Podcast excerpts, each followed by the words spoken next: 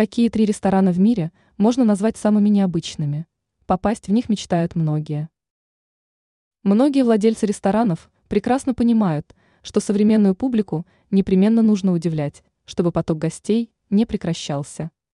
Поэтому важными составляющими успеха являются не только именитые повара и продуманное меню. Какие рестораны можно назвать наиболее оригинальными? Китайский ресторан в ущелье. Для того, чтобы попасть в это заведение, нужно избавиться от страха высоты. Примечательно, что даже дорога к ресторану проходит через подвесной мост, который не кажется надежным и прочным. После нужно будет находиться в заведении, которое расположено буквально над пропастью. Однако именно по этой причине ресторан стал одним из самых востребованных и популярных. Снежный ресторан Финляндии.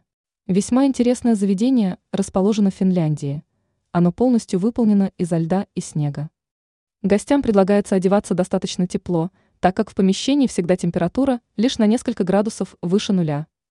Однако многие гости отмечают, что такой оригинальный подход их несказанно порадовал. Бельгийский Дина in the Sky. Это заведение отвечает параметрам высокой кухни и оригинальности. Примечательно, что и повара, и гости находятся на высоте в несколько десятков метров. Само заведение устроено по принципу аттракциона.